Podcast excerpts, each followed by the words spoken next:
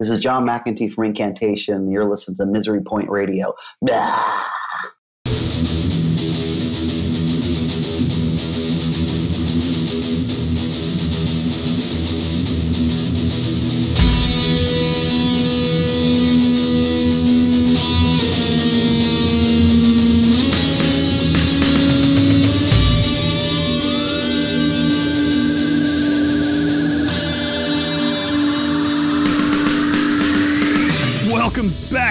Breathers. Thanks for blessing me with your presence once again on Misery Point Radio. Glad I can count on you to artificially boost my self esteem just enough for me to keep pushing buttons and flapping my face hole. It's because of you, my imaginary friends, that I continue to sit in my little corner of the wasteland and somehow brainwash these badass guests into coming on the show and sharing their awesomeness. And let me tell you, the badassery just never stops. And today, you are in for an extra special OG dose of Misery Point Radio. I know, you're welcome. Today's guest has been polluting our ear holes with his original style of death metal for over 30 years. As the founding member of OG death metal band Incantation, he is often credited with helping to create the New York death metal scene back in the late 80s and early 90s, and three decades later is still cited as an influence on countless numbers of aspiring metal musicians. I'm talking about none other than Mr. John McEntee. John and I shot the shit about a whole ton of stuff. Why he moved away from New York, what he's been doing during quarantine, the status of the new Incantation album, and a ton of awesome Incantation history, including the absolutely crazy story of how one bad day out on tour ultimately led to some pretty big changes for the band, including John taking over vocal duties. And if that wasn't enough, he shared his experience playing on everyone's favorite dream gig, 70,000 tons of metal, and how he views interacting with his fan base. Super cool. There's a ton of awesome stories and history in here, told by one of the true godfathers of the scene. John is such a laid back and super cool dude, so easy to talk to, which is why we ran a little long on this one, but you can consider it a bonus, no extra charge. Once again, you're welcome. So pull that tactical flashlight out of your ass, put down that bleach loaded syringe, and prepare for OG awesomeness. Here we go. Hey, John, welcome to the show. Thank you so much for joining me today. I appreciate you being here. Cool. Thank you, Mike. I appreciate um, you having me on for sure. Yeah. Hell yeah. Hell yeah. So, uh, what's going on over in your neck of the woods? Are you in North Carolina now? Yeah, I just moved to Greensboro about, I guess it's almost a year ago now. Um, a little less than a year ago, but yeah, I guess it was summertime, so less than a year, eight months ago or something. But I love it down here. It's uh, it's just a, lot nicer than up in the north. You know, I mean, the winter here was totally awesome compared to what I'm used to. You know, I mean, uh, I had a fun time living. I mean, it was nice to live in Johnstown, Pennsylvania for a while, but it just uh, it's nice to not have the morning snows and stuff like that. And you know, I mean, we get. I mean, I know I heard the the winter was pretty mild up there too, but still um, still got a couple snowstorms. So I'm happy to stay away from that. I just like the uh, the weather and the vibe down here is cool. I'm, it's, you know, I'm I'm down with it. What uh, what brought you away from New York originally to into the Pennsylvania area?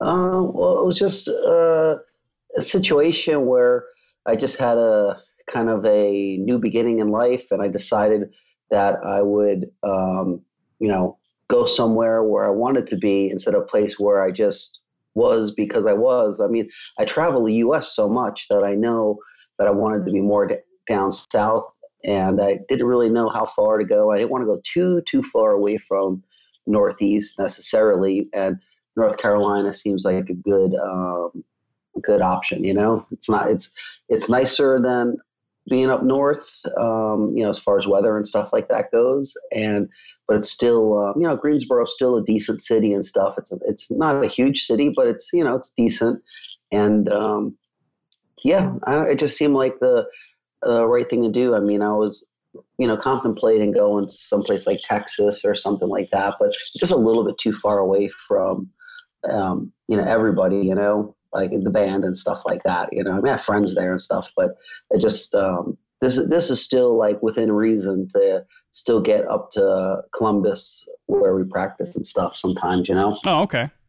And let's be honest, that North Carolina metal scene is fucking raging. It's just awesome. Well, yeah, it's really cool because um, it's North Carolina's kind of been up and down throughout the years. You know, sometimes it, it was from touring, it was just not kind of a dead zone for a little while, you know. But in the last couple of years, it's really been picking up a lot. I mean, I mean, it's always had great bands, but it just now it just seems like it's kind of probably in its prime. I mean, before all this, um, you know, coronavirus stuff happened, I mean, there was a good amount of shows going on. Um, you know, either Charlotte, uh, Raleigh, or Greensboro, or Asheville. You know, it's just, um, you know, it, it's actually a pretty good place for metal these days. You know, which I think is great. You know, it's great that it's a good scene because, like I said, in the past we've had mixed um, mixed opinions on North Carolina as far as metal scene. We always thought it was nice, but the metal scene was always a little bit um, to be desired sometimes. I mean, I'm talking like um, 20 years ago or something like that. You know, it was it was a rougher scene over here. But we've also had good shows here uh, in North Carolina too in the past. It was just like it was kind of like hit or miss. Like it would either be like a really killer show or it would just be a terrible show or something. But now all the shows, you know, have been good. I mean, um, everyone I've been to has been a lot of people, and it was cool because a lot of people I know too, just from touring, and just I, have had friends in North Carolina too. There's a a band like a crossover band, old band called Slugnut that our drummer used to be um, friends with. He used to live well, he lived in uh, Myrtle Beach for a while, and I guess the guys from Slugnut um, were either over there. Somehow they got connected or something. So I you know, see, know those guys from the old scene, and then there's still you know a bunch of um, you know people I've met over the years and stuff. It's kind of cool because they don't expect me to be living over here in North Carolina, so I just go to a show like I normally do, and people come up to me and like, "What are you doing here?" You know, like what? I can't be here. What's going on? yeah, I just I just happened to pick, know, I decided to go to a show in Raleigh just for shits and giggles. You know. Yeah. That's awesome. You know, I was supposed to be up that way because that you know that uh, violence show uh, yeah. that sadly got postponed with uh, with Outlier. Um, all booked, ready to go, hotel, everything. Boom, no mas. So yeah, super yeah. bummer. I was looking to get up that way for the first time, but you know we'll we'll, we'll make it happen again. So um, I guess the real question is, now that you've been in the three places kind of along that coast, who's got the better food? Uh, um, well, I mean, I like, like the food over here really, really a lot. I mean, I found some really cool places to eat around here, but I mean, um, I mean, I grew up. I grew up in New York, you know, and New York has some good you food too. Everything but, in New York. Yeah, I mean, anything you could find, and it's good. It's just that you know you're surrounded by you know what 10 million people or more you know? So it's like it makes it not as fun you know? It's nice to be able to go out somewhere and not have it be packed to the gills and not, not take you like two hours to get to the place you want to go to and stuff yeah. you know? well seattle's not too different than that. It's pretty aside from the current time frame where everything's kind of a ghost town you know if you could walk out to a restaurant on a friday or a saturday right downtown good luck even getting a seat and i hope you like eating on your feet because that's probably what you're going to end up doing yeah, but I, I, I mean, it's one of those things where I'm always, you know, New York, New Jersey is always going to have a special place in my heart. That's where I grew up and stuff. But, um, you know, the older I get, the more I like being in a place where it's more chill, you know, because I mean, I tour so much that it's like, you know, I, I'm in big cities all over the world, you know, yeah. throughout the year. So it's like when I get home, I want to just have it be an oasis and just you know have fun and just not have to you know deal with lots of people and traffic and stuff like that you know because i mean I'm, not necessarily a total people person i mean yeah metal people it's fine you know but when it comes to like normal people and like normal yeah. people stuff i'm kind of like you know just i just don't relate because my my life you know revolves around music and touring and stuff like that and most normal people they just they just don't get it. You know, they just they think that you know, just because you're touring, you're some kind of like huge rock star or something like that. You know, and it, it gets really awkward. You know, for sure. Yeah. well, you know, with all that craziness going on right now that we were talking about, um, how many shows did you guys have to cancel? Did you have stuff? I'm sure you had stuff in the hopper. Yeah, we had some stuff booked. We didn't have a lot of stuff booked, luckily, but we did have um, it was uh, Oblivion Fest in uh, Austin, Texas. It was a really cool show. Um, it was um, us and Autopsy, and um, I think a band called was it Creeping Death or something, some um, Metallica named uh, band I never heard of, but um, it was like part of a fest that they have over there with like multiple clubs and stuff like that. And um, that that one was supposed to be in the beginning of June, and that got canceled. And we were actually going to book a small run around it. We were looking at getting like um, you know some stuff from North Carolina out that way and back, but you know make, make it just a little little um, mini tour or something. But you know we had to scrap that whole idea. Um, and then um, we had some fest, a couple festivals in Europe. It never 100% solidified the European thing because we kind of knew that there was a good chance things were going to get screwed up, you know. So it was like as it was getting closer to getting, you know, fully booked, it, you know, our booking agent kind of said like, well, you got to wait and see what's going on, and then they canceled all the stuff like in Germany for until August, and you know, we had a couple fests, a couple of German fests. We had we were doing. Um, crap, I don't remember which ones we were doing. Oh, we were doing uh, Obscene Extreme, which is in Czech Republic.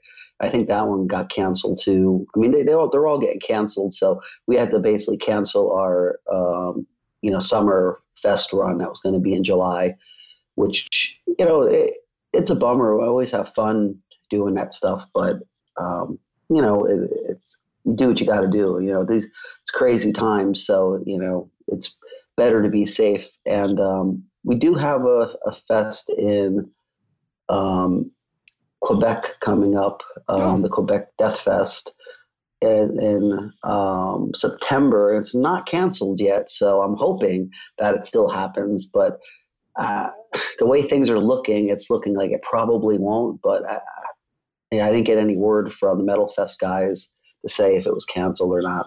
Yeah, you know, it's tricky too because there's that fine line between canceling a show outright and hoping you can just postpone it.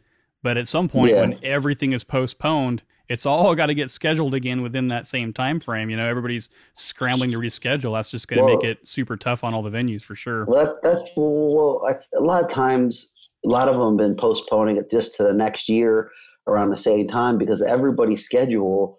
It's hard to get all those bands in the proper schedule to make it happen. You know, there's usually you know, there's a lot of logistics in it. So if it, if things get canceled or postponed, it's going to be probably the same time next year. So next year is going to be like kind of strange because it's going to be a bunch of fest with the lineup they're supposed to have the year before, and what do you do about the bands that want to play this year? You know, you can't like double up every yeah, fest. yeah, double have a double festival or something. I don't know. You know, make it a weekend. Who knows? Yeah, kind of kind of um, you know, it's it's it's going to be a little bit interesting once things kind of get back on you know track with uh, shows and festivals and um, you know big events. Let's see what happens. I don't know. Yeah. I was, I'm not really worrying about it too much. I'm just you know once it ha- once things get back on track, then we'll just figure out what the game plan is. You know. Yeah, for sure.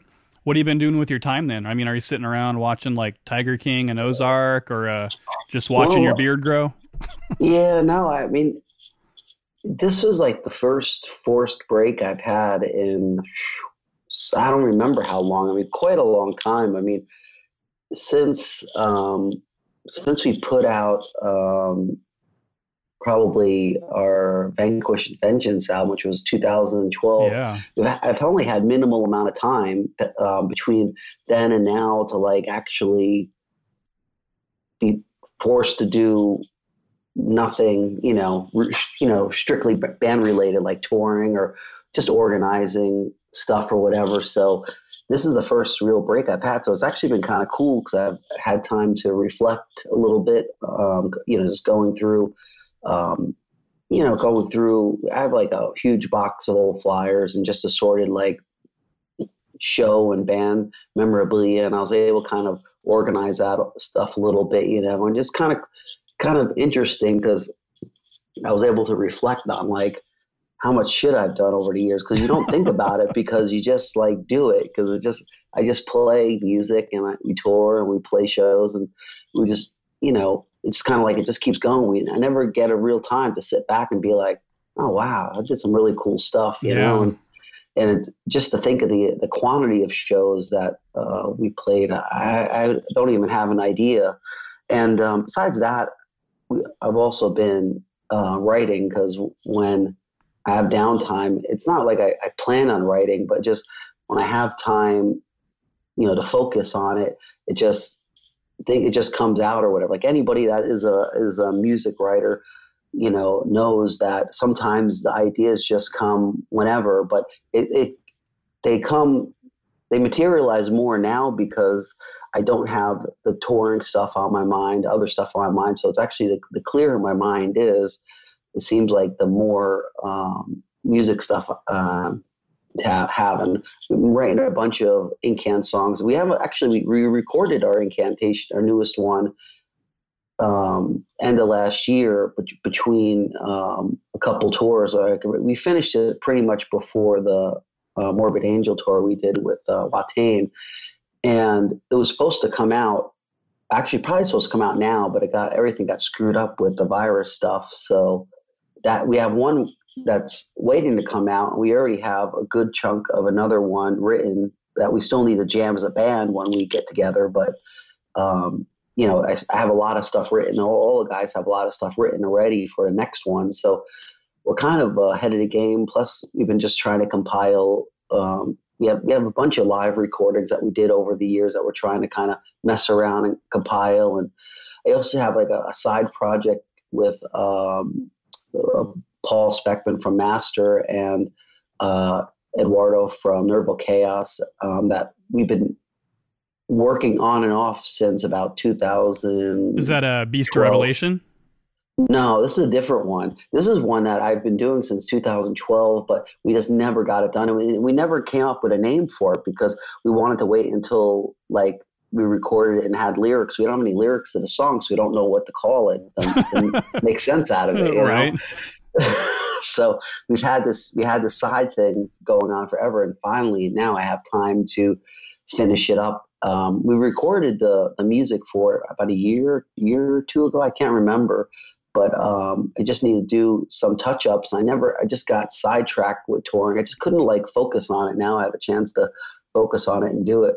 But yeah, uh, well, what was it? Now the other side stuff that I had was that what the was the one was the Tribes of Pazuzu, which uh, was a a band that I play guitar in. Um, it was a, it, basically it's a Canadian band. It has um, um, Nick used to play with Soulstorm and um, what's a drummer? What's drummer from Cryptopsy? Flo from Cryptopsy.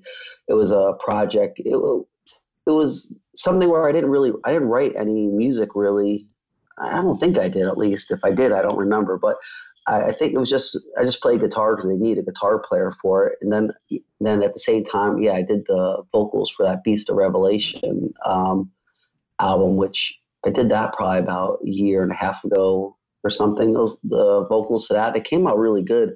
I once I heard the final mix, I'm really both both the releases, the Tribes of Pazuzu came out really good, and the Beast of Revelation. And what I liked is that they're both totally different. One is more of a um, kind of a death metal band, uh, yeah, kind of kind of old school death metal, different from Incando, more of a more of that tighter Vader type sound. And the Beast uh, release, that one is you know more death doom, very so, doomy, yeah. Yeah, for me, it's it's fun. If I'm gonna do different projects, I want to have a kind of a different vibe to it. I don't want to just do, um, you know, another band that sounds like Incantation. Plus, sure. there's, I mean, there's too many Incantation bands out there now that sound like us. So why do I need to do another one on top of the one I already have? I believe the I believe the word that has been thrown around is inclontation. yeah, probably. I, I, I I haven't heard that one, but that makes sense. I mean, there's a, there's a lot of bands, and it's flattering though. It's not. Yeah.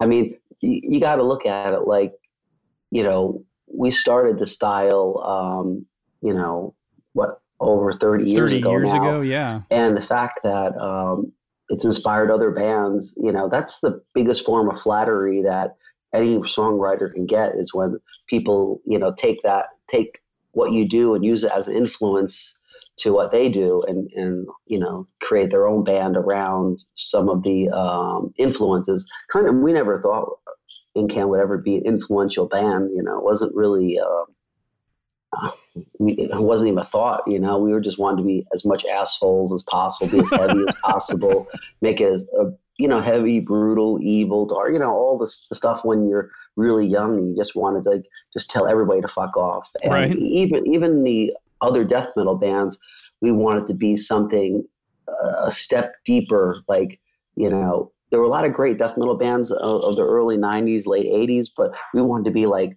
even deeper as far as like darker and evil and brutaler. And um, I mean, we kind of accomplished it. And it's, and like I said, it's nice. I mean, it took about 15 years about until bands started finally trying to understand or having the will to want to understand what we were doing. But now it's um, it's pretty crazy because I see like metal fests and stuff or death fests and stuff with all bands that sound kind of like us in one way or another, which is flattering as hell, you know. And a lot of young kids are really into it, which is really cool.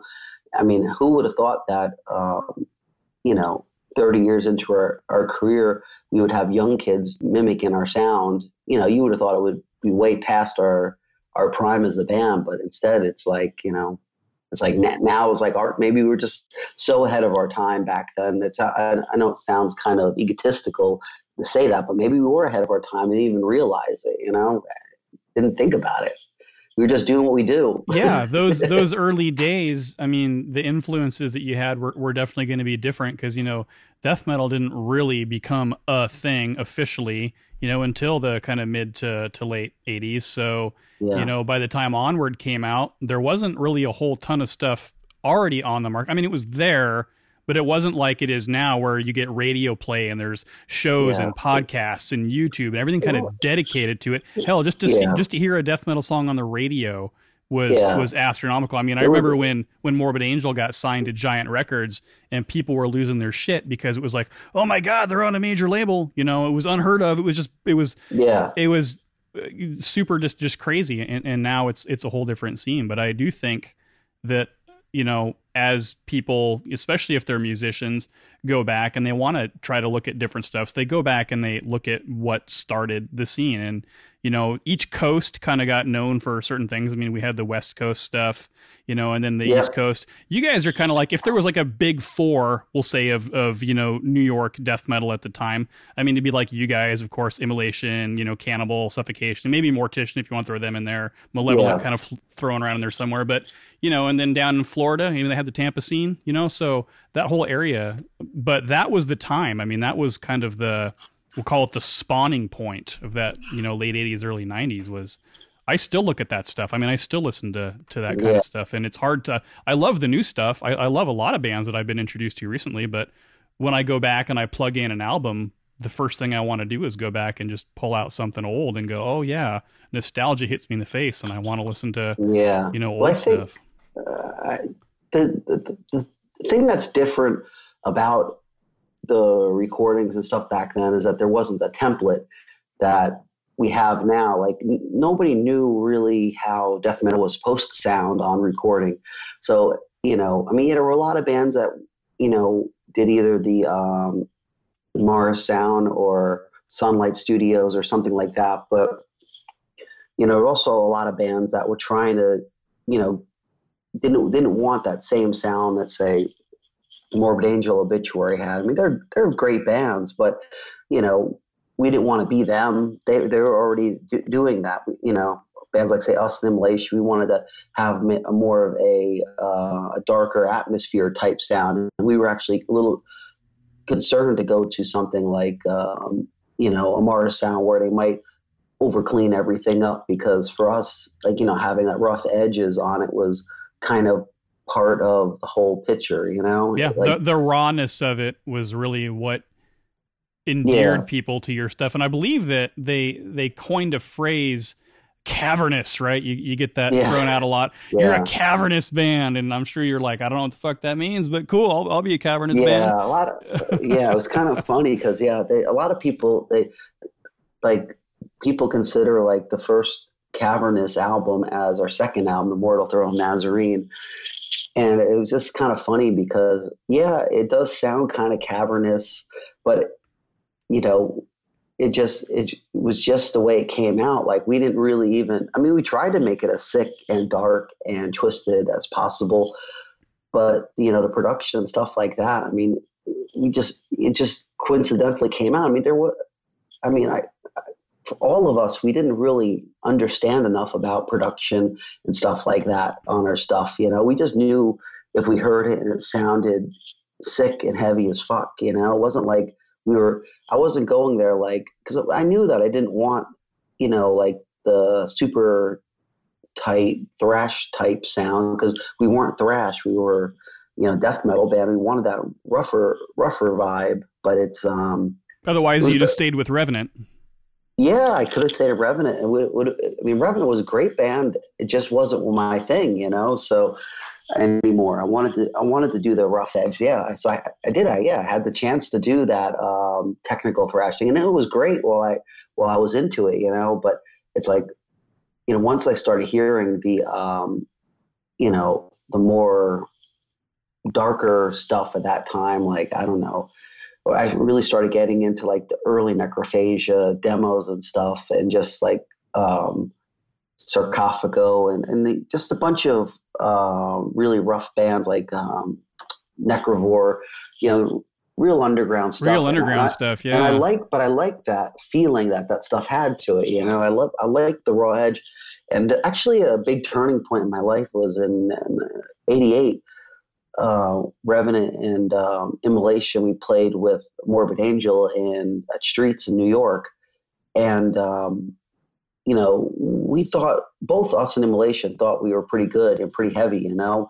And then after opening up for Morbid Angel, watching Morbid Angel play, and they just were at a whole nother level of like, you know, I mean, the quality of it was just amazing. It was so much, so brutal, so evil, so dark. I mean, it was also really tight. It was just, a, I just remember seeing that and being like, fuck you know fuck it's like you just you just know what you're doing needs to be um, you need to step up you know we need to step up our own game or whatever pretty much you know and it, you know at that point is when I actually was trying to push Revenant to go more in what I would consider what now to be the Incan sound or whatever, but they just weren't having it. They they were actually looking at things from the, the, opposite angle, and they were looking at bands maybe like um, you know uh, Death or maybe um, Atheist, a little more technical yeah, stuff. Technical. You know, they, they, wanted to go more in that in that direction. You know,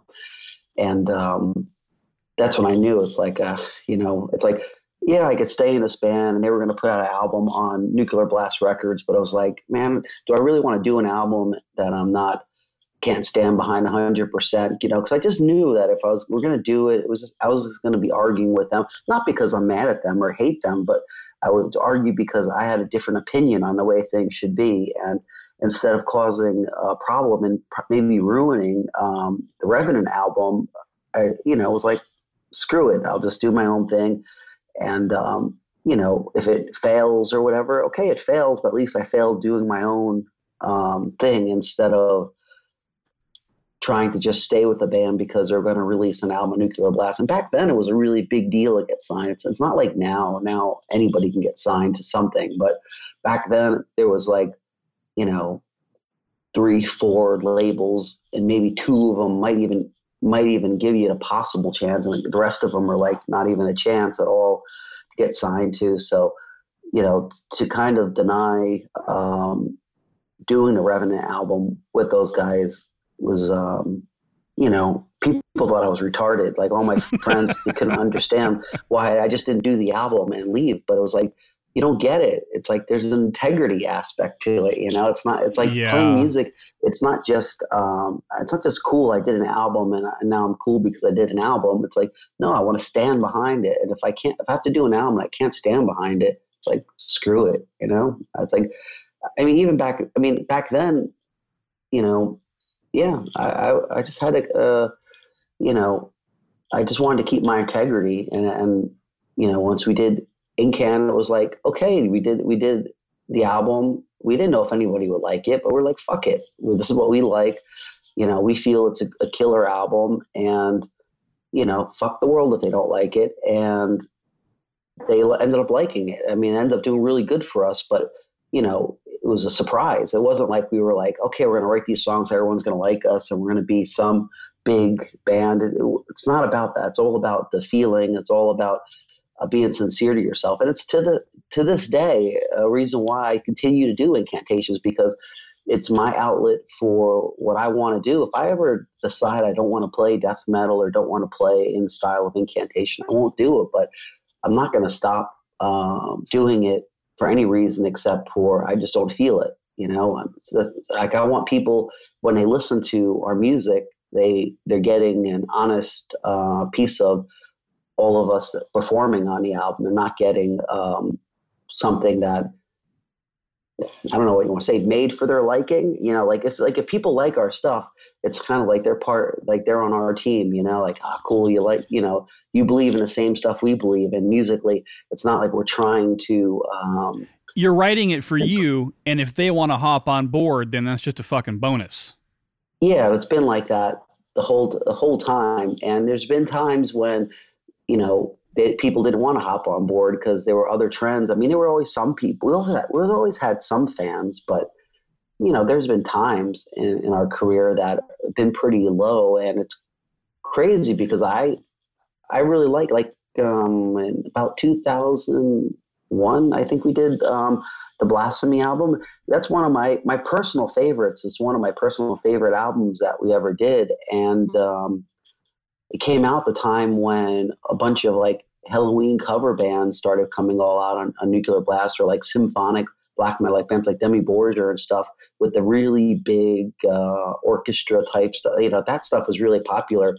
And we decided to do our most stripped down death metal album of all at the same time, but it just felt right, you know, because we we just wanted to do it. And then now that album is by our uh, hardcore fans is consider one of our their favorites. A lot of like a lot of bands like Dead Congregation, those guys say that's the album that kind of did it for them, which was nice to know that there was still this underground churning at that time, you know, under all that more, um, say, commercial uh, side of um, metal at that time.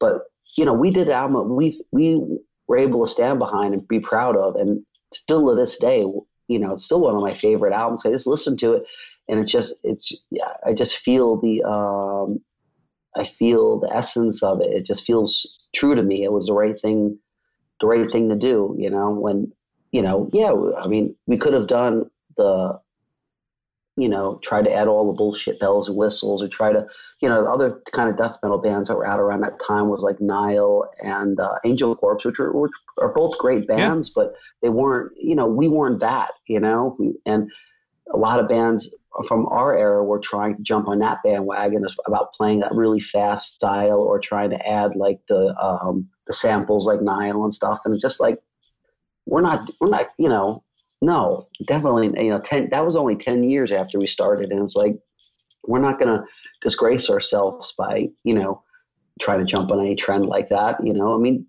those bands are, are great bands, but it should be you know different. It's good that it's different. You know, it's good that there's death metal bands out there that are different. We don't. I don't want all uh, bands that sound. You know, if everyone thought the same way I did, it would be a fucking boring ass musical world. You know. right.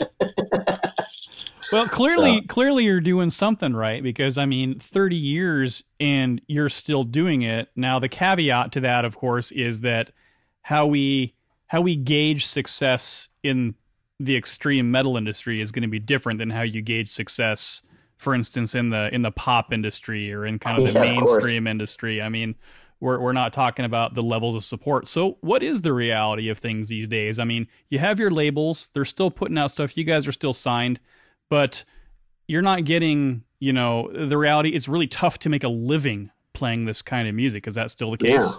Yeah, yeah it, it's definitely the case. You have to be um really smart, you know, with you know financial stuff, to try to make everything work out properly. Um, but the um, like for us, it's like this is probably overall the best time for the bands in our, in our career. I mean, it's it's hard to compare because you know it's there's always something special about that time when we started and everything was like kind of um, new and fresh and stuff like that. So that that's a really special time, and you know to go from a, um, a demo band to being what would be considered like a contender in a death metal world at that time was you know phenomenal.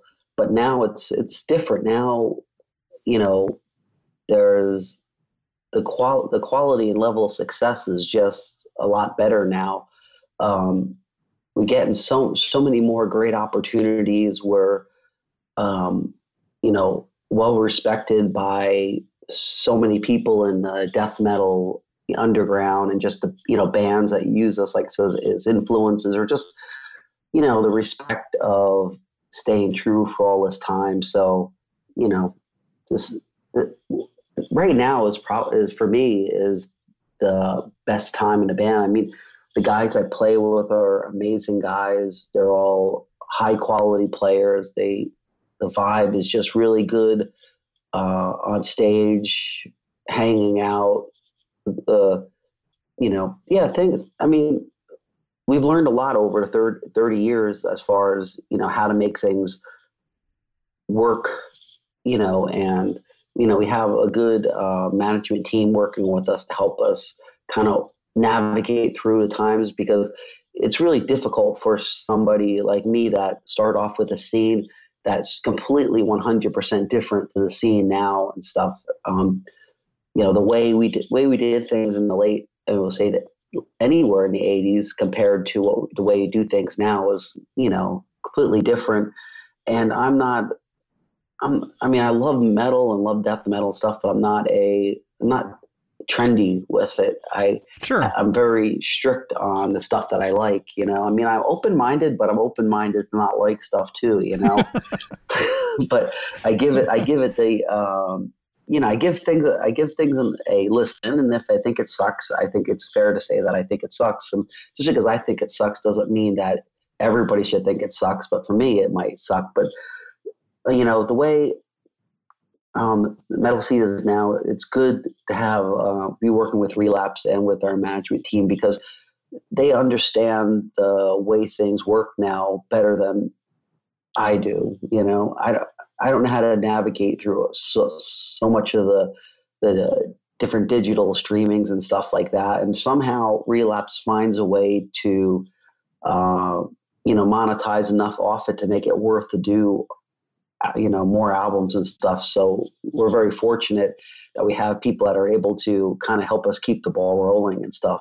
But I mean, you know, as far as like show wise and touring wise, I mean, things never been um, better. I mean, you know, last couple tours, the um, you know, just you know, just the amount of merch that we've been selling at shows has been really, um, really amazing, and a lot of a lot of young kids getting into it. You know, and it's for us, it's it's really nice to see a younger generation really appreciating the stuff we're doing. It's not um, definitely not expected, you know. And from a business standpoint, you know, merch merch is where it's at for for a lot of bands, you know, because I mean it's it's instantaneous and it doesn't have to go through multiple it channels. I mean, you just it get saves it. our ass on yeah. tour. Trust me, because absolutely to tour the tour is, is really expensive. The, the tour, I mean, I feel bad for the bands that got tours canceled and had to set, get, get merch printed up for the tour, or maybe had to you know rent a you know some kind of vehicle to travel and stuff like that. I mean, all, all that stuff adds up. It people don't realize that you know if you're not touring, they don't realize that it's super expensive to uh, do all that stuff. I mean, I mean, especially if you don't have label support. Yeah, but well, nobody has label support anymore, really.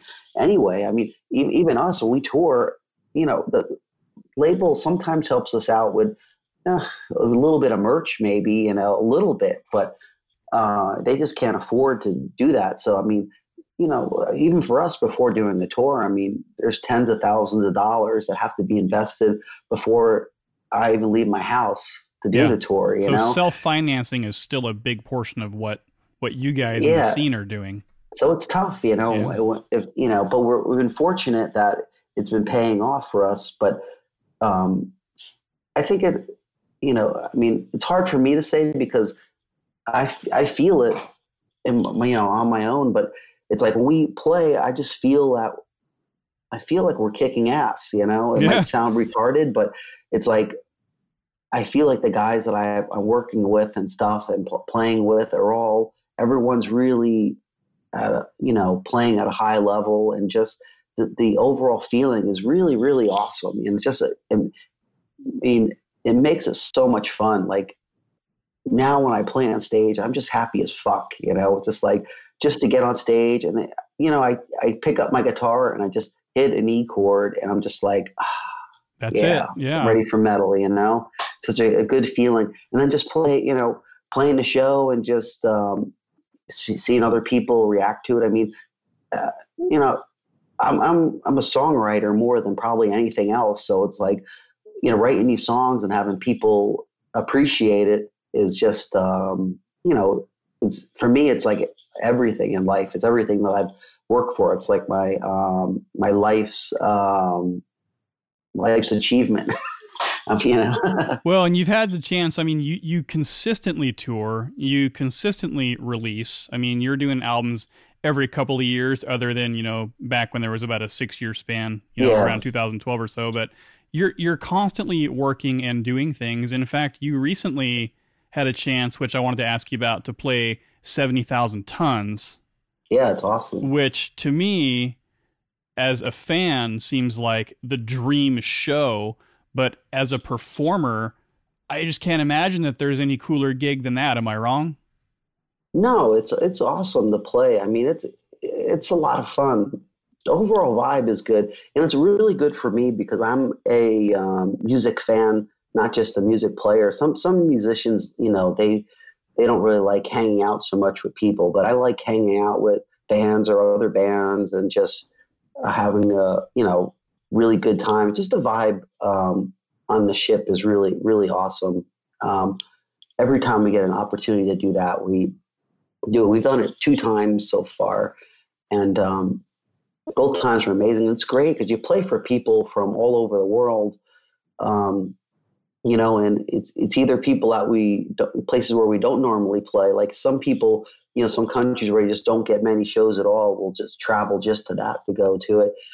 And um, but then we'll all see a lot of old friends and stuff like that you know? For me like you know yeah this last one was i just had so much fun just just checking out bands being a fanboy myself you know just checking you know it's a lot of fun. Just the the vibe everyone's in good spirits you know and i'm you know I'm walk walking around the ship and i you know walking right by Cronos from Venom, you know, it's just like, fuck, you know, just, you know, whoever, you know, um, hanging out with the possessed guys, suffocation was on board, a bunch of, a bunch of friends of ours. It was just, just a, a good way to hang out. And not even those people, but just like fans and stuff like that, you know, just nice, you know, just do, you just doing what you do and just have people come up to you and just, you know, want to shake your hand or have you sign something or just talk, you know, hang out and just talk to whoever, you know, from some part of the world where, you know, we don't normally play and we get to hang out and have like, you know, 10, 15 minute conversation on stuff or, whatnot. You know, it's just a, a, a, great vibe. It's a great thing that they do with the ship. Um, yeah, I, I, I can't say enough good things about it. For me, it's perfect. And if I was, um, you know, like the young me, say 15 or 14 years old, that would be my dream come true to be on a ship like that with just metal and a bunch of um, metal bands and fans. I, I would probably kill myself on that ship if I if I would have had that opportunity as a teenager to do yeah. that. well, the 45 year old me thinks the exact same thing about it. That's just pretty legit as far as uh, you know what's available. You know the lineups are always killer. You can't go wrong. Yeah, and it's good too because there's a lot of different styles of metal on there too. So it's a good cross pollination to the scene too. Like get the you could check out stuff that maybe you might not have ever seen before. I mean, they're because they, they always have a lot of really for what I consider like off the wall kind of metal bands. It's like just different stuff than you know, say in part of my metal world, like some of the uh, folk metal and just like you know different odd subgenres that I don't really get a chance to see. And not necessarily I like them or don't like them, but it's cool that they're there. That it's a mixture of everything, and people, you know, fans, you know, could maybe get turned on to something else. Maybe a folk metal guy will like incantation or vice versa. So yeah, it's good for everybody, you know. Yeah, that's awesome yeah, that's uh, that's on my life goal now at this point. Is I, I've got to get on one of those. So uh, I don't know. Maybe I'll try to be a janitor or something on the boat. Try to get a yeah, job on yeah. there. I get, yeah, I know they those those people that work on that ship. Yeah. They they they work hard. I mean, there's a lot of work to do on that. Um, I give those guys a lot of credit. They have a great a great um, crew, but man, it's a lot of work. A lot of work those guys do. I mean, it's no joke at all. Everybody, everybody that works on that ship, um, I mean, they they work hard. I mean, I still see some of them party too after working all day. I'm like, I, I couldn't, I couldn't be doing stagehand work all day and then like partying all night and getting like an hour sleep and going right back to um, stagehanding. But these people, these are these are hardcore people. You know, they know how to do it. Yeah, I just talked to somebody a couple months back, and he basically said I think he went two or three days straight and just didn't even sleep. He goes, I just didn't even bother. You know, he was yeah. he was working it. Some was, people are like yeah. that. Hey, you know, know, if you're gonna if you're gonna be somewhere, you know, you're locked in. I mean, you can't go too far, so you're probably gonna be all right. You know, somebody's gonna see you. Yeah. Uh, well, it wasn't too long after that gig that we started seeing some pictures pop up of maybe a little project you're working on, a little guitar action, getting something built, maybe oh, SP custom stuff. yeah. So tell yeah. us about that. How did how did you how did you get wrapped up with Scott? How did you meet him, and uh, how did you decide you wanted to get a guitar built? Yeah. Well, um, when we played, we played in uh, Greensboro on the contamination tour when we did with Dying Fetus and stuff, and he was at the show and um, I don't know. After the show, he he came up to me and basically started pimping his guitar, you know, and showing me stuff, you know.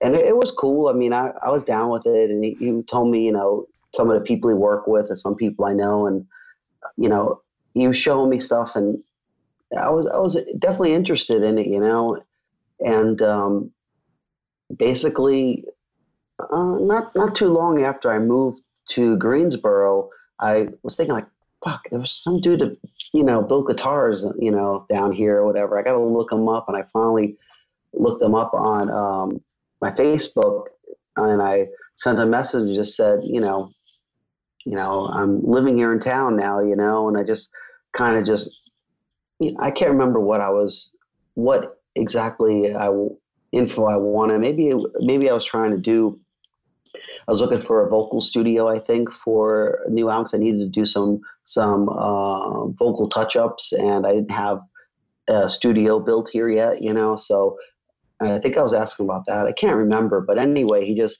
you know, he he um, you know brought up, yeah, like yeah, if you want, you know, build a guitar, you know, and I was like, yeah, hell fucking yeah, you know. I mean, you know, I've been a guitar player for a long time, but I don't really know a lot about building guitars, you know, or like that kind of stuff. So it was kind of cool that I live, you know, end up living really close. So it's like we can go to his shop and I could have a actual part in building a guitar, learning how to do the trade and stuff like that too with with them, you know. And it's kind of cool to actually, um, you know, have a part in, you know, my own guitar, you know, work, you know, we worked on a shape together, you know, try to come up with something that I feel comfortable with. And, you know, it's a lot, there's a lot of details about it that he knows that I don't know anything about, you know, which good or what's good or bad. Like, I don't, I don't even know what wood's good or not. I just know I pick up my guitar I use and it just sounds good and I'm happy, you know? so, you know, he, I'm kind of learning a lot about the actual, um, you know, actual different options on guitars and stuff like that. So for me, it's just been a total blast to um, you know work on it. I mean, we've been making pretty good progress before this um, you know coronavirus uh, stuff happened, and kind of had to put brakes on building it for a little bit, Sure. you know. But um, hopefully, once this gets you know done with and stuff, and get back to finishing up because we do have actually pretty pretty good amount of it done. Um, and we had like the fretboard uh, ready, you know, and we were just about to cut out the shape, and then um, you know all this crap happened. You know, Yeah. it was kind of bummer, but I'm really psyched about it. Uh, I know um, we went to Mexico. We did a tour with Suffocation, and Terrance had You saw Hobbs's uh, Hobbs locks. yeah, exactly. And um, you know, he let me try it out while I was there, and you know, just it's just kind of cool. And you know, we just we were able to rap a little bit about you know the guitar stuff and whatnot. You know, Well, you're taking on you're taking on an active role though in trying to learn, you know, learn the trade a little bit, take on some new stuff, and and be involved in the actual production of it, which I think is uh is pretty awesome.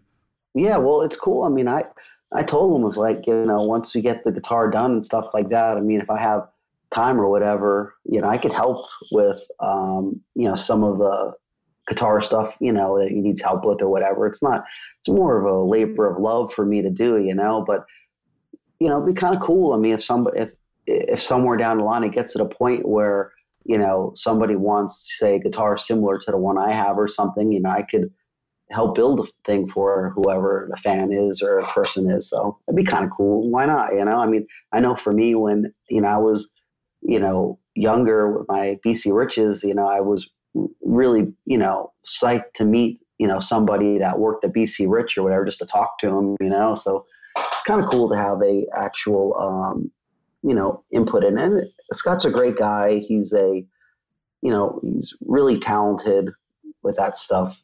I mean, he, he knows, you know, he, built some really good guitars, and I know he has a lot of stuff in the fire. I mean, I don't know how he he does all the stuff he does. he doesn't know how he does all the stuff he does.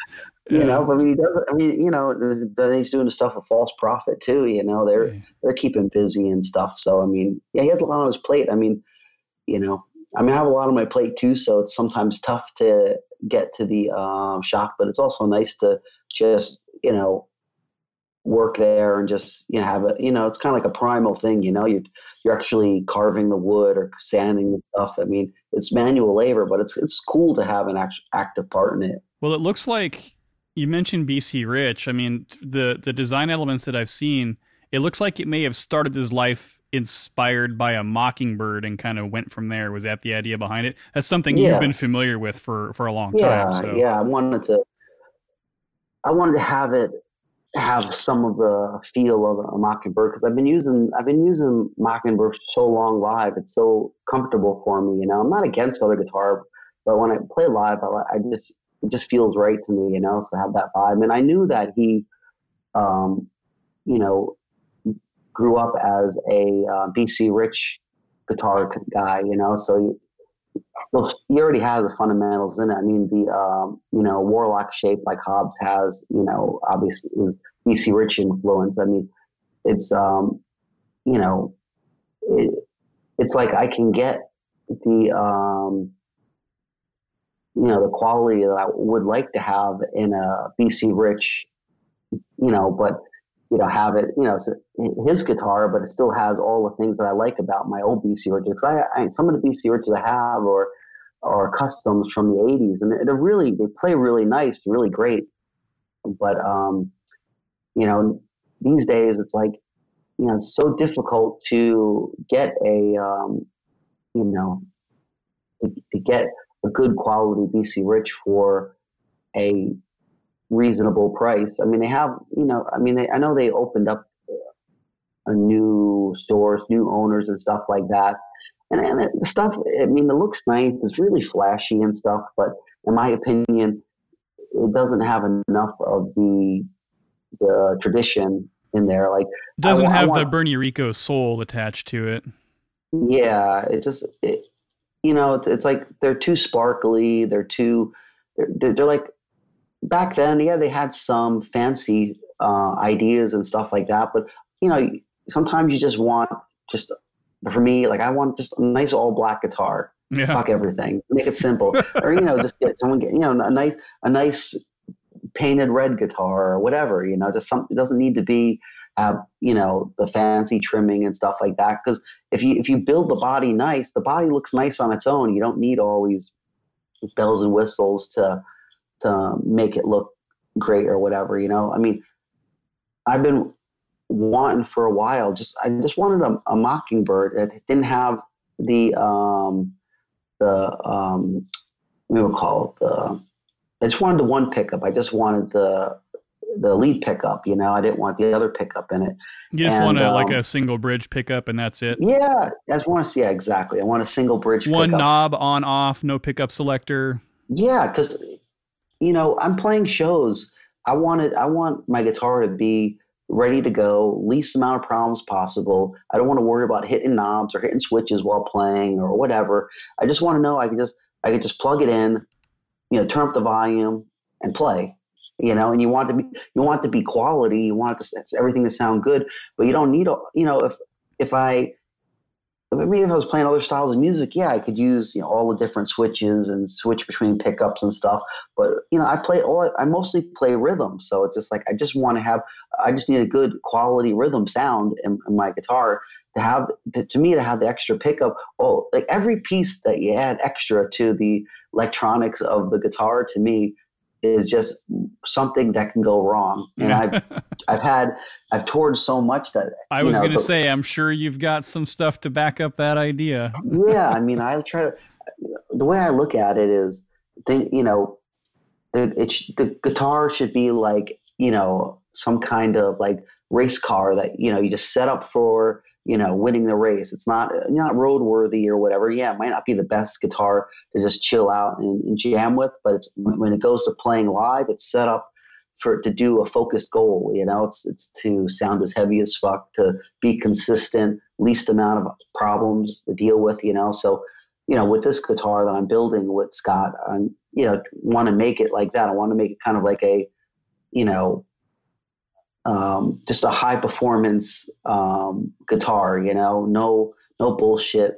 No, like I said, it's gonna it's gonna just have you know one um, EMG 81 in there, and I'm fine with it. I don't need you know yeah the volume. You know, I don't even I don't even need the uh, on off switch or nothing for the pickup. Just volume. You know, I've you know just plug you know have a plug into the uh, instrument cable and that's it. You know. I read something that you, you kind of have the same philosophy with your amps too. You're not really big into tons of pedals and tons of effects yeah. and, you know, carrying a whole bunch of different rigs around with you. You just kind of like to keep it short and sweet and to the point. I try try my best. I mean, it's difficult, you know, when you're touring and you using all this all these effects and pedals. It just it, it, things get screwed up on the road. You know, get tossed around and stuff, and just you know, you have pedals, you have you know, I used to use like the old Boss pedals or, or whatnot, you know, the chords would get uh, wanky after a while or something, or the input jack would start getting screwed up and stuff. And, you know, these things happen like during the show, you know, it's like, you know, you realize you're playing and all of a sudden you start hearing, you know, chopping out of the guitar. You know, I, I've been through all that stuff. So I try to keep it as simple as possible. I mean, I sometimes sometimes use a wah pedal live, um, but I try not to even use that unless it's like necessary, really necessary for a song. I mean, like I said, for me, it's simpler, better. I mean, the um, amp that I use, Revolt amp, it's um, custom, a custom amp. It's it, it's I just know I could play it and it's just gonna sound freaking killer, you know. And I, like I said, I just have one sound. I don't I don't switch, you know, the different things live. I'm, you know, I'm just playing rhythm, rhythm. So most important thing is I'm in a quality, quality sound.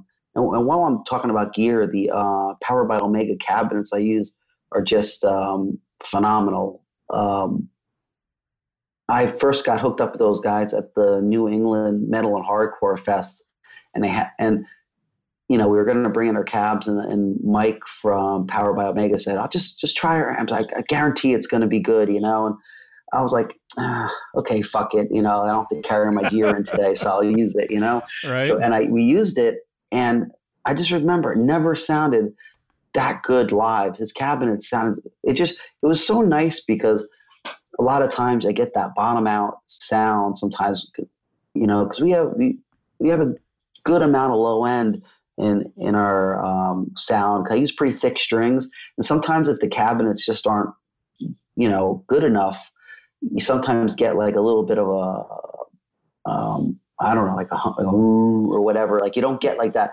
that that low, good low tone in it. You it's know, not tight so, and punchy.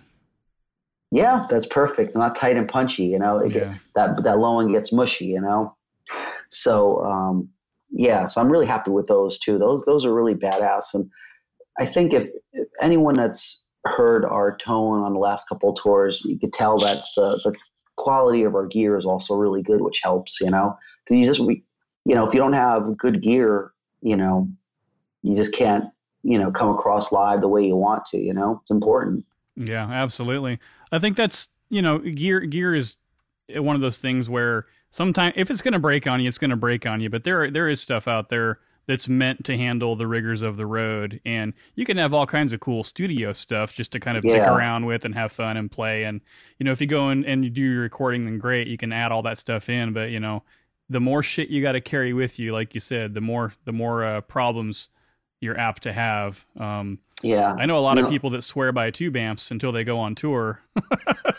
and if something which- takes a shit on you, and you're, you know, your tech's swapping out tubes in the middle of a show or Well, something, but Yeah, well, the is- the issue is is that um, you know when you tour, if you tour with s- a lot- lots of gear, it really it's you you got to have backup to all your gear, you know. So it's actually to tour with a lot of stuff is is it's it gets expensive because I mean, you know, you need what do you do if you you know your pedal or something doesn't work? Either don't use the pedal for the show or you have a backup, you know. I mean, even with my amplifier, um, I have a, I, I bring two. I bring one I use as I mean, that's having it sitting on the side as a backup in case something happens. It kind of sucks to have to carry it around and never use it, but it's like I've been there before where, you know, I I. I one one time I think I hit one note at a show and amp blew on me. You know, I went, you know, and it was like awesome. You know, yeah. yeah, it it kills the vibe. I just saw Fates Warning a few months ago, and they Oh, opened awesome. up, and I've, I've seen them a few times. They're they're killer. And uh, first song, amp goes out, boom, yeah, just the very first song. So so they uh, so they they play they played they they uh, so they they they one guitared it for like three songs rather than stop the show Yeah, they, they yeah. just said fuck it we'll just play with one and then they just had everybody up there trying to figure out why the amp wasn't working the backup amp wasn't working they're fucking unhooking everything it was such a disaster but Yeah. the guy was super cool about it i mean he just he came back on after he got it working he's like eh, you know what are you gonna do and everybody just Yeah. kept playing and it was really fucking cool Well, that's cool. That's cool. He had a good attitude. And talking about Fate's Warning, I, I'm not that familiar with their newer stuff, but their um, first three Yeah. albums were uh, was a Spectre Within, Mhm. um, Night at Brocken was really good. The first one, and um, perfect symmetry is the one that i always kind of go back to Yeah, Uh, I can't. I, I can't remember, but I just remember the first three. I used to listen to a, a lot um, in the eighties. I still, I still, ha- I know I still have uh, Night at Brocken. I still have that one on vinyl. I don't know if I have the other ones anymore, but that's um, that was some killer stuff back then. It was kind of like um, it was kind of like Iron Maiden influence, a little bit. Like it was like it wasn't thrash, but it had a little bit elements of thrash and Yeah. a little technical. It was kind of interesting, you know. I I haven't followed them for many years, but I remember back in the day they, they were actually. Um, I used to dig them a lot.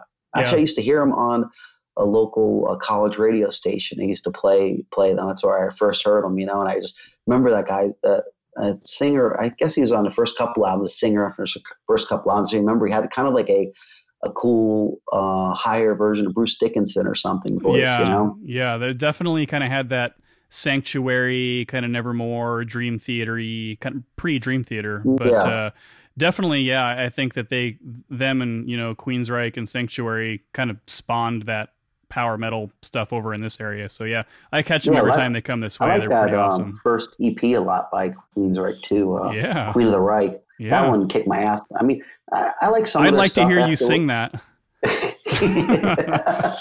yeah, it, it's a great. The Queen of the Reich is a great song, but yeah, I, I'll never be able to pull that off. Holy, holy crap! Yeah, I made it my life school when I was a kid. That was one of the first songs I learned how to play all the way through. I was pretty stoked with myself when I could do it. So yeah, yeah, that's that's a awesome. classic. Yeah, for sure. Yeah, I, I, like all that old stuff, and that's that's yeah. funny because you know people will look at you and be like, "Oh, this guy plays death metal. He must only like death metal," and that's always what people think. Is you realize, well, no, that wasn't around when I was listening to shit. It wasn't there. You know. Yeah, I mean the thing was, yeah, death metal. Yeah, and and most of my teen years death metal didn't start existing until a certain point. You know, yeah. I mean, I didn't even know it. I mean, it, well, it wasn't even around really. I mean, you know, well, you helped create getting, it. When I when I was first um, into metal, you know, was Iron Maiden, Judas Priest, maybe Exciter, Accept, you know, stuff like that. You know, was the, the stuff I got into, and then you kind of, you know, I would dig in deeper and deeper. But you know, I mean, death didn't exist at the time. I mean, it yeah. existed probably, but they were doing demos, and I I was too young to even know what a demo was. I didn't I didn't really start trading demos until I was about sixteen or fifteen or something. And oh, yeah, trading the tape yeah, trading to, days. Yeah, I used to I used to do a lot of that back in the day. I, I send you this. I send you something cool, and you better fucking send me something equally cool, dude. Whoever you are, out in the middle of nowhere. yeah, yeah, just yeah. I used to just one of, some of my friends. Um, I used to work in a record store, and they told me about you know demos and fanzines and stuff. You know, I don't know, probably 16 years old or something. You know, and once I realized, like, holy crap, you know, like you could actually get a band's demo. You know, like I heard of demos, but I didn't know that you could actually buy them or trade them. And and I, then for the next like I don't know, probably good eight years after that, I was just obsessed with like trying to hear new music from all over the world. You know, it's pretty pretty fun um, fun time doing a tape trading stuff. I mean, um, you know, blank cassette people must have really made a lot of money off us because we were selling them all, you know, trading them all over the world. Right. You know? Otherwise known as piracy. yeah, yeah. We basically, well, was, you know, yeah. whatever. We're not it casting was, stones or anything. It's cool. Yeah. Well, it's like. Um, it, can't trust me piracy can't be any worse than it is now now the floodgates are open oh my god i know it's a, that's a hot button man i mean it's it's toeing that line between wanting to get your stuff heard you know and wanting to yeah. get something out of it you know but not want to be like you know the whole I need to have all your money, you know, just like yeah, I, you know, it's it's, it's tough, tough. and especially if there's you know labels involved too. I mean, it's just it's it opens up a whole big you know can of worms for sure. But yeah, I, I think it, it, yeah, it's a, no, that's a that's a crazy. Uh, it's really difficult thing to navigate, and that's why I'm happy I have other people navigate it for me. You know, the label and stuff like that, because I don't have to really worry about that aspect of it so much. You know, but there is there's, I mean, there's always been piracy, but it was you know back in the tape trading days, it was still you still had to like do a little work for it, you know. Now it's super simple, you know, to just download something or, um, you know, listen to it. And, you know, I mean, the streaming stuff. I mean, I don't get it because there's the amount of money that I see on statements from streaming are so ridiculously small. I just don't see how it makes sense, you know. But uh, you know, it makes sense. If Relapse knows how to figure it out, I'm happy for them. You know. Yeah, we'll let the minions deal with it. That's their yeah. job. It's better for me. I just want to play music and stuff. So you know. Hopefully, so. you open up the the mailbox one day, or you open up the bank account, and there's 14 extra cents with your name on it. yeah, yeah. Last last uh, check I got from I think it was I don't know if it was Google I can't remember who it was from but it was about eight bucks you know? For a while for a while while we were touring I was for ASCAP 20, for ASCAP uh, payments? Yeah yeah I was getting like 20, uh, 20 bucks a month so I was like okay I can get you know go out for a nice meal somewhere you know off yeah. my royalties you know? You can get a you can get a couple of Whopper meals two for ten so, so all you guys that beg for free merch, just think about that next time. That's that's what you're doing to the industry, right? So I shouldn't say it like that, but you know, it is yeah. it is kind of funny. I, I was talking to uh, somebody else here recently, and uh, somebody who's quite well known, and and he was like, yeah, it's really funny. Sometimes I I don't expect to get the money, and I just open up you know the mailbox one day, and and there's like an ASCAP check, and he's like, woohoo, yeah, awesome, I'm going out to dinner tonight. yeah, yeah, yeah, a couple times. I mean, yeah, a couple times the check was so small that I'm just like, why even send it? Yeah. Like you're wasting more money sending me the damn check. For, you know, it's like two bucks or something. Cost you more to pay the guy to process it. Yeah. That's kind of like uh, back in the day. I, I, came from the restaurant business, and I used to I used to run restaurants. And uh, at one point, you would get uh, the servers would actually uh, they would get negative paychecks. Like they would literally just have a zero dollar paycheck because of what they were claiming on their tips and the way that the states were taxing them and stuff. So they would get a paycheck, and the paycheck would say like non negotiable. And I'd, I'd be like, I'm sorry to have to give you this, if you want to punch me in the face, I'm okay with that. I would I would want to if I was you. So I'll take one for the team because you're taking one way worse than I am. So yeah, it's pretty crazy. So that is that is the reality though of the recording industry. You know, it's the the the business side of it is that it's all about the tours. You know, it's all about, you know, playing the shows, getting out there, hitting the road and and you know, as far as records go, I mean, the label's got to get their money back before they're going to give you anything. Yeah, but you know, luckily for me, I do it more because I love doing it. Yeah. I'm not doing it for the for the money. I mean, obviously I got to live, but at the yeah. same time, you know, I do it. I do it from my own personal expression, and just because I, I mean, I like playing for metal people too. You know, I like the whole lifestyle of it. But um, yeah, if I didn't like it, I definitely would uh, try to find something a little more lucrative. You know. so you're not sitting on the millions, is what you're telling me. No, it would, yeah. no, it would be nice, you know, but yeah, no, it just doesn't work that way. yeah, well, hey, you know, it is, it is what it is. So, uh, well, you know, I wanted to ask you uh, earlier before uh, we we went down those rabbit holes, but as I was kind of digging around, I was just kind of uh, plugging some stuff in, seeing kind of some stuff that pops up. I came across a really old Reddit post from you, and the Reddit post said, "Hi." I'm John McEntee. I play an incantation. Ask me anything. And oh, yeah. From, do you remember that? And yeah, yeah. from there, from there, it was like 97 sub pages of craziness. And I was like, well, that's pretty cool that you opened up those floodgates. And I saw recently you kind of went on uh, on the old Facebook Live and and did something similar. But I think that the interaction with the fans right now uh, and and the friends, I guess, because you know you're going to get people that are your friends kind of yeah. hopping on your feeds. But is that something that you you find to be an important part of what you do? Is that is that interactive piece? Well, yeah, yeah. I mean, I I like doing that stuff. You know, it's not really like a strategic plan or whatever, but I just like to, um, you know, like uh, as at shows, I always hang out in the crowd. You know, make myself available if people want to chat or whatnot. So I'm always into, um, you know, communicating with the scene or just talking about metal or whatever. I'm just a, um, you know, like anybody that goes to our shows, I'm a music fan, you know, and stuff like that. And I like, I don't mind, you know, people have questions about something that has to do with the band or something I know about. You know, I don't mind telling them. You know, it's cool to, um, you know, fill in people uh, for info they might be interested in. You know, because I know for me, if I meet you know a, a band that I really like, you know, it, it's nice to hear some stories about stuff if I want to, you know, if I like the band or whatever. Everybody likes the band history. I mean, it, it's kind of funny because you go, it's out there, you know, it's there. I've talked about it. It's there. Go, you know, but you can't say go listen to this show or that show or go read this yeah. article or or go pick up this, you know, hit parader from 1983 yeah. and go. I, I, already answered that question. You know, what are you going to do? There is one story though that I mm-hmm. wanted to ask you about that was in there because okay. it was such a it was a very specific to a very specific show, which led to a very specific set of events.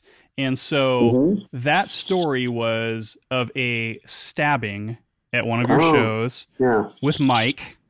Mm-hmm. And uh, so clearly the person was there, and apparently this guy had played in one of the bands or, or was oh. supposed to have played in one of the bands that was opening for you guys that day. So so tell us about what happened if you don't mind. I, I, just such a just a, a crazy story.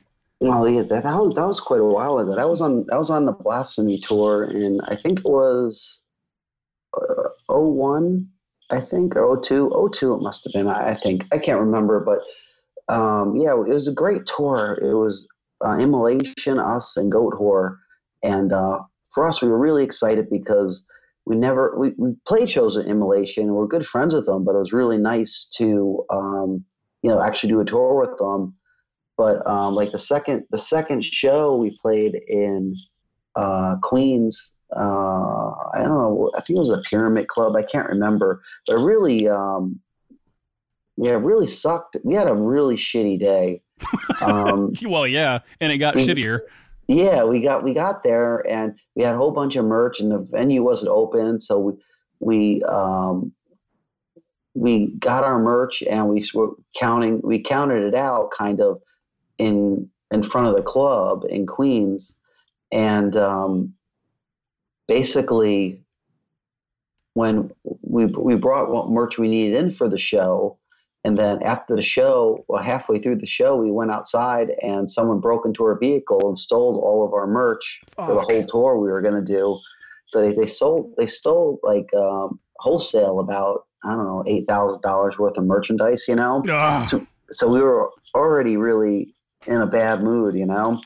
And then um, we, we didn't know at that point though that there was going to be a stabbing. So we were just like, you know, hopefully we could try find a way to make it back, you know, on the tour. But anyway, um, know, it was after it was after the whole show because Immolation finished playing, and it was something really stupid where uh, one our, our vocalist guitar player at the time, Mike Saez, he was his friend was at the show, uh, and this guy got into his face and was like complaining to him that he was look checking out his girlfriend or something like that. Like, this is this isn't Mike. This is Mikey's friend. I think his name was Scott. And Scott and this other guy, which he, I think was a Guatemalan kid or something. I can't remember. I, I don't know his name, but um, they ended up. Um, he a guy, a guy must have been really drunk or something because he started like pushing Scott you know, they were kind of they were kind of getting at it together, you know, and uh, Mikey seen it happen, seen seen like something starting to go down, and he runs into the middle of both of them, pushes them apart, you know, try to try to be the peacemaker. They try to be the peacemaker. Well, he didn't realize that he wasn't pushing Scott; that he was actually stabbing Scott. And so when he pushed him away, he was still swinging his knife around, and and ended up cutting, um, slashing him like right in his. Um, I think it was. I don't know if it was the top or yeah, I think it was the top. He like he slashed right here and like cut his bicep uh, basically in half. And the, the other guy, Scott, ended up getting. Uh, he got slashed in the face and he got stabbed, and um, you know, once um, Mike, you know, Mikey, um, you know, Mikey was yelling or whatever, you know, like, what, you know, he, he was yelling and Kyle was in the backstage. He was just changing out of his stage clothes to, you know what, Immolation didn't even play yet. Actually, it was right after our set because he, Kyle was changing out of his stage clothes and Kyle didn't even get his, Kyle was like in his underwear and he runs out and it's like, it's like you know because he heard Mikey yelling in distress yeah. and stuff, and he he goes to he, and then the dude runs away after he sees Kyle chasing him, and I was up I was on outside the club because I was trying to help the dude that got slashed or whatever, and I seen this dude just bolt right past me, and then I seen Kyle. He's just he's has no shoes on, no nothing, and he just his underwear, and he's and it's like the winter time. so it's the snow out in the ground, and he's chasing this guy down the street, and he and the dude ends up, I guess, tossing the knife, and Kyle tackles him or uh, on something and starts like beating on him, and the cops end up coming, and the cops are like start you know put their guns on Kyle because they're like, "What's this guy doing running around the street in his underwear?" Yeah, he looks like the crazy time? one. yeah, you know, and um, but then, you know, Kyle explained to him what happened and stuff, and they ended up taking the guy in the um, dude that did the slashing. So yeah, it was pretty crazy night. Um, and, and, basically, it's you know we had we had the cancel a tour obviously after that because um, first I mean we, we we thought the merch was the worst part of the day, but then you know uh, Mikey's you know was stabbed and stuff, so that totally screwed everything up. He had to go to um, the hospital and get reconstructive surgery done on his you know muscle and stuff, and it was going to take him a while. And basically, he decided at that point that he didn't want to do the band anymore. You know that you know he just um, I don't know I don't know it's a it was a real shame because we actually really liked Mikey. We thought he was doing a great job and he was a really nice guy and stuff, but um, he just seemed you know after that he just wasn't the same. You yeah. know maybe you know I guess you know I never got stabbed, so I don't know what it's like, you know, to get stabbed like that, you know. But it's, um, you know, life. It was, you know, it kind of changed them yeah, somewhat. You for know? sure, yeah, that's got to go down in history as one of the most fucked up days. That's just absolutely crazy. And it wasn't, you know, long after that then that, that you kind of took on the role that you're doing now. I mean, you've always been in the band, but you know, yeah. then, then you take over uh, as as a vocalist at that point, and that's kind of that's kind of where we're at with incantation now. So, do you consider yourself really a vocalist, or you've always thought yourself more of a guitarist? Well, now I consider myself a vocalist, but mm-hmm. back then, no. I mean, my my uh, I always wanted to be more like a Mike Torrao from Possessed. I wanted to be a songwriter, you know, and a guitar player. And um, but once Mikey left the band, you know, I had a talk with Kyle. We had a kind of a one to one and just said like, one of us has to do vocals because you know we're not leaving or whatever the band, and um, you know he basically told me he says he can't do it, and I was like I can't do it, but I said I'll try, you know. So I basically just um, practiced in my basement growling to all the CDs, trying to learn the um, you know, the early stuff that Craig Pillard did, learn the Daniel Corchado stuff and the Mikey stuff, and just try my best to like match the tones at first. Not even, um, you know, I wasn't even worried about the quality, but I just had to like learn how to note, make notes out of growls or whatever, you know. Yeah. So it took about a year of doing it, and then we played our first show. We we did we booked three shows in Mexico. as like kind of a warm up show, so if um, if I suck totally, I'd only have three Mexican shows. That if we, you're gonna suck ass, then do it out of the country. yeah, yeah, pretty much.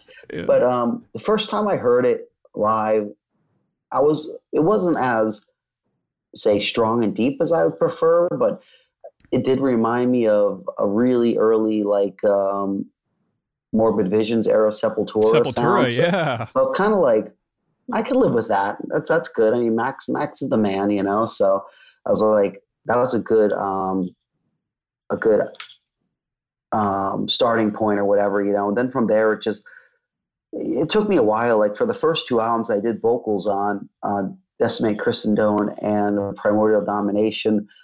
I had a lot of um, Kyle kind of coaching me through it, you know, because I I couldn't I everything I did, I thought sucked. You know, I just didn't have the confidence. So I would just do it, and I'd have to tell him like, "You got to tell me if it's good," because I, if if I do it, I'm gonna just keep doing it over and over again, um, because I don't think it's good enough. And him and uh, our engineer at the time, Bill Korecky, uh, basically coached me through doing the vocals for those two albums. And um, but then after that, you know, by the time like I don't know, 2008 or nine came around, I started to become more and more confident with it, you know. And then once once we kind of got back after we did, it wasn't it was kind of an album break for a little while until we did Vanquish in Vengeance. That was that was really the first one that I did that I felt like, um, you know, I I was where I wanted to be. You know, like I. I still, oh, I always have other people coach me on stuff because I want to make sure that, you know, it's really good and not just good because I want to get done with it. You know, it's kind of like when you're doing if you if you're track when I'm tracking guitars, it's like sometimes I need someone else to tell me like that just sucks, you know, because you you you like uh, try to be extra optimistic with yourself, like oh yeah I got this. But anyway, so but yeah, Vanquish's Vengeance was the, the first one that like vocal wise for me that I really feel um, I came into myself more. Even though I I do, I mean I I sometimes get crap a little bit for the vocals not being as strong on Decimate or Primordial, but I do like those vocals. They're just not um, they're not the same as the earlier stuff or the way they are now. They're they're a little more a little more maybe mid-tony, maybe not quite as, as, strong on the low end. But I mean, these days I feel really good. Actually, I feel I feel way more confident in vocal wise. I mean, I've, I've been getting a lot more um, recognized for my vocals lately, which is nice because yeah. you know I, I want to do the best I can. So it's sure. nice that people seem to like it because yeah, you, there's still always a little little voice inside you being like, oh, "Man, it sucks, dude. You could do better than that." You know. We so. all do that though. You know, that'll that'll never stop. That's like that's like the fucking angel and the devil on your shoulder, right? You yeah. know, it's just like you got to knock one of those fuckers off. You know. Yeah. That's crazy. And you know, it was never an option though back then when when uh, you and Kyle were talking about it, it's you or me. I mean, it, it, you had brought on other people in the past to take on that role. Yeah. That just didn't. But, that wasn't that wasn't going to happen this time. No well, the problem was, and it's no disrespect to any of the uh, former vocalists, or, or uh, we've had a bunch of people fill in for different things and stuff like that. And sure. it's nothing against any of them. It's just that it's difficult to find somebody to do things the way you want them done because, I mean, the reality of it is, um, I mean, the, the incantation concept started with me. It was it was my concept, and now Kyle and I really, you know, you know, it's really our thing. I mean, Chuck too, the bass player, he really contributes a lot. Like, but we we all have we. It just after a while of looking for people, us three, I guess, really were able to have a good way of working together and knowing what stuff is um, acceptable for the band and what how to do things or whatever. So the bottom, but the bottom line is, my point is, is finding a vocalist. It would just be a pain in the ass because we'd be telling them to do it this way, do it that way. We'd be, you know, we'd be telling them what to say between the songs, everything, you know, we because the vocalist is like the present presents the band live. It, it, you know, we want it. We want like on the album, we want it done a certain way, or live. You know, we'd be singing something in a different way. You know, we'd get kind of annoyed and be like, no, just you know, keep it to how it's supposed to be or whatever and um, it's kind of not fair almost to the vocalists that we would get in the band because we'd be trying to push them to be somebody that we want them to be instead of who they are right. themselves. Yeah. So it's not it's it's um, better. We we knew that if I was to do it, it would be better because you know first of all I don't mind the criticism like you know, I don't I don't get my butt hurt if someone says I suck at something or whatever. It just I'm like, yeah, I know, but I'm trying, you know. Yeah. But the bottom line is is you know, it's just nice to not have to tell somebody, you know, this isn't good enough or whatever the situation might be. I could just, you know, if it sucks, I blame myself and I work at it. Or if Kyle tells me something sucks, I say, okay, I'll, I'll what you know, what's your opinion? What should I do to make it better? It's just easier you know, working with someone else, you know, and telling them, you know, it's I guess it's different. If if the band was if the band was started with four people that had a similar concept, they want to go together and make a smorgasbord and see what comes out. that would be one thing, but the band was created with a focused idea. Right, like right when I left Revenant, this was like this this is you know even though I started with Paul Ledney, I went with Paul Ledney because he had a, a similar concept as me, but it was my thing. I was like I wanted to be this way. You know, I was kind of stubborn. You know, I mean, I mean, you could look at it almost almost like a solo project kind of thing, where it's like I want it this way. I want to find people that want to do it this way. You have to you have to have a strict uh, way about it because you can't get you know, if sometimes other people's inputs is great and it adds flavor to the situation. Otherwise, sometimes other people's inputs takes away from the overall um, vision of the band. So, and the vocals area was is such a difficult, um, um, you know, it just it, it, cha- it changes the mood to everything. And if the live performance isn't done properly or vocals on the album aren't done properly, it will just take whatever we're doing as a song and it'll suck because if the vocals suck, no one cares really if the music's good or not, you know. But I mean, we've been very fortunate. I mean, um, you know, Craig Pillard is an amazing vocalist. He did a great job on on the albums he did. Uh, Daniel Corchado, I mean, on Diabolical Conquest, he did a phenomenal job. It was totally different style than Craig, and he and he nailed it, and it sounded great. And then Mikey did a great job on his stuff.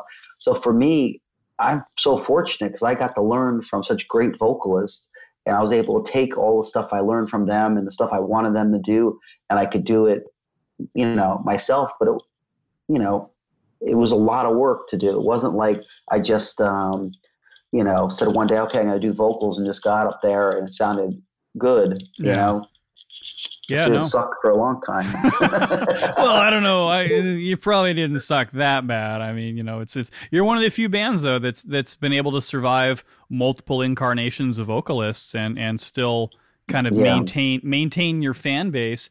And I mean, everybody's going to deal with the purists, right? Those guys that yeah. they don't ever want anything to change, but that doesn't seem to really be a thing with incantation. The, I mean, it's a thing, but it's not as in your face as you hear about with other bands.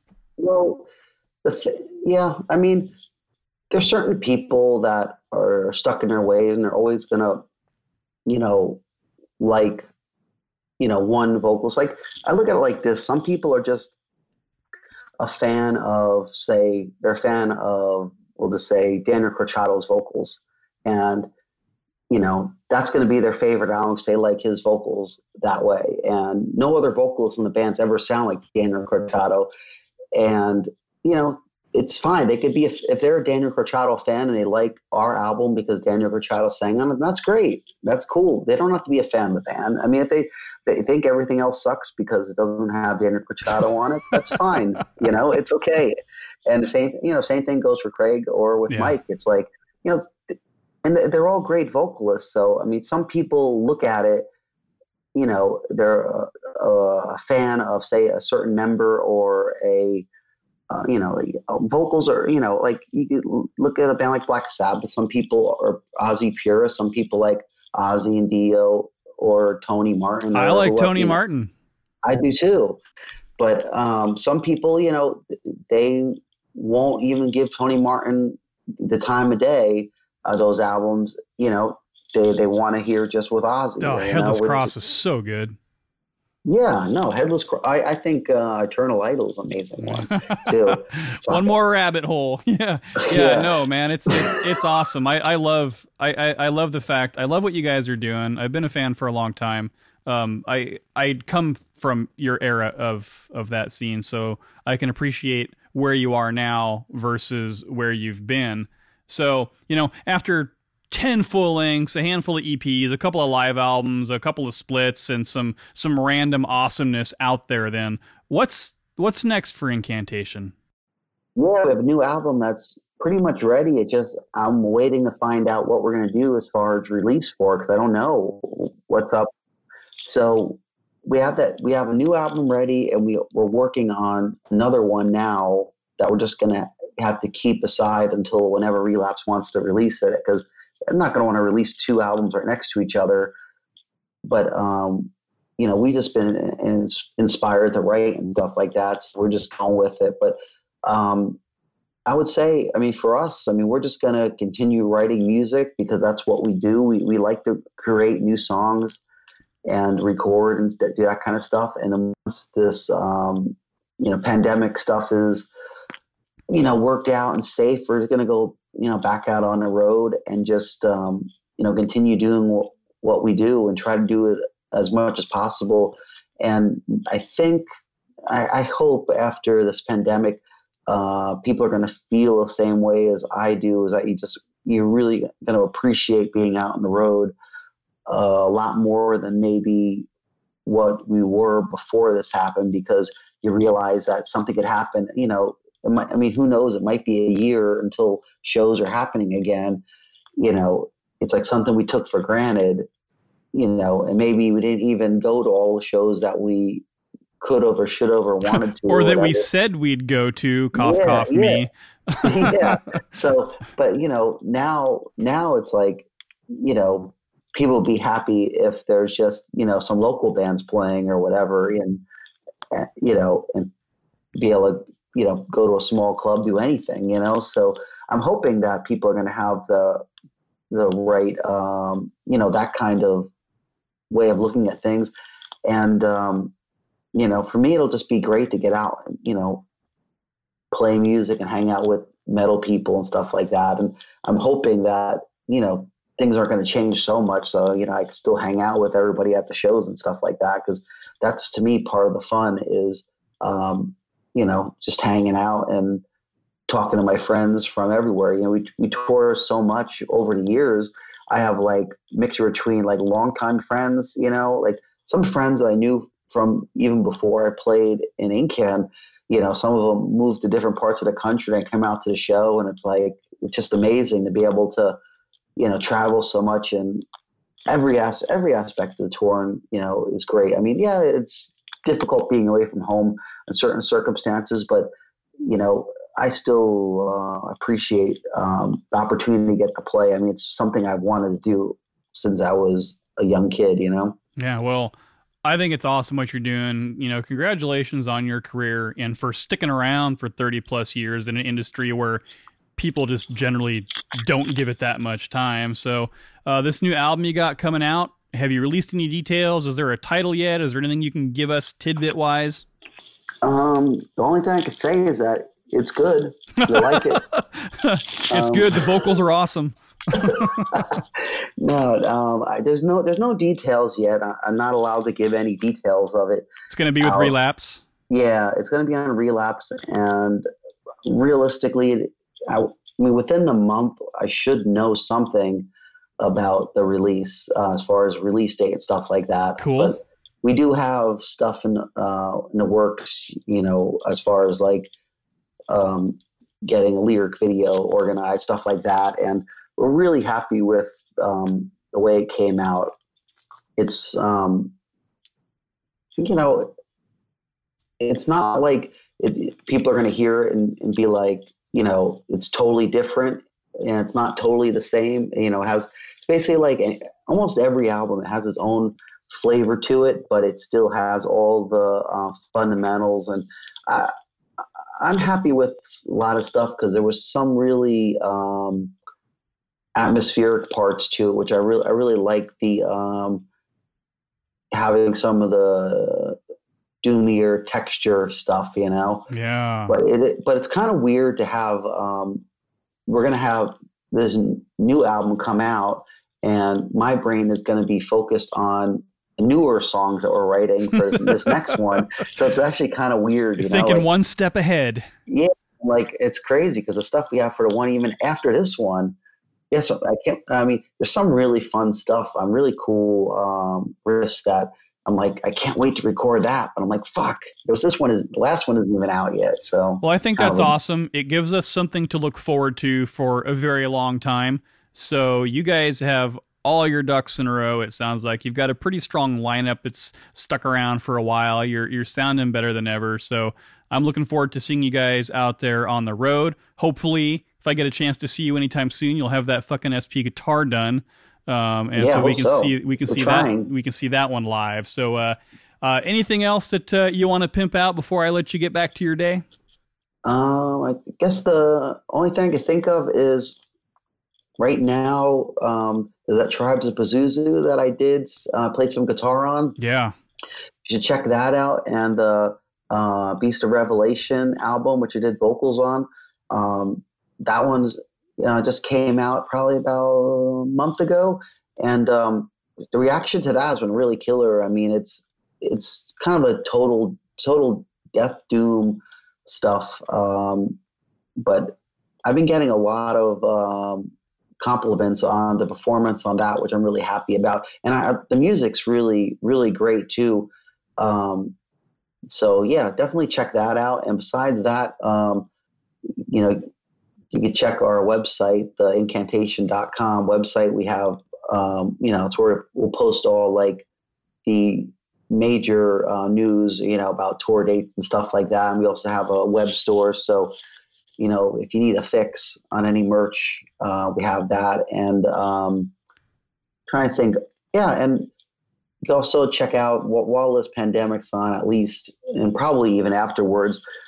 You know, every once in a while, I'll be doing another chat thing like that on on my Facebook. I do I do it on my um, I have a John McEntee fan page I do it on because my personal page is maxed out and it just it gets to be a pain in the ass because you know I, I don't want to like delete somebody to add somebody to it because I delete someone they get pissed off so right. I I rather just you know if anyone wants to keep up on that to go to the fan page for me or the Incan fan page. I haven't been doing the chats on the Incan fan page. I guess I could. I just um, I, I, guess I should. we'll say that. Maybe maybe I will. Maybe I'll do that once the album's out or something. There like you that. go. We'll just, just, push you in that direction. Give you a little nudge. Yeah. So it's all good, you know. But thank you very much for the interview. I appreciate it. Oh uh, no, really dude! Cool. This is this has been awesome. Uh, thank you for being super generous with your time. I know we went way longer than I think we uh, had originally planned on, but there's just so much cool stuff that I think people love to hear about people that have been around in the industry for a while. So I appreciate you uh, taking the time to hang out with me here on Misery Point and uh, give us a little bit of your perspective on a on a scene that's constantly changing. So, uh, John McEntee, thank you so much. I definitely appreciate it. Cool. Thank you very much. Hell yeah. Hell yeah. Like I said, OG awesomeness. Make sure you keep your ears peeled for that new album, hopefully coming sometime soon. And in the meantime, buy some killer incantation merch. And speaking of merch, you can also check out the Misery Point Radio merch store online and get your MPR geek on. And I'm getting ready to put some of the original merch on sale to make room for all the new stuff that's on its way soon. You can also just shoot me a message and I'll make a socially distanced delivery if you're local. And now, let's close this out with my favorite track off 2017's Profane Nexus. This one is called Visceral Hexahedron.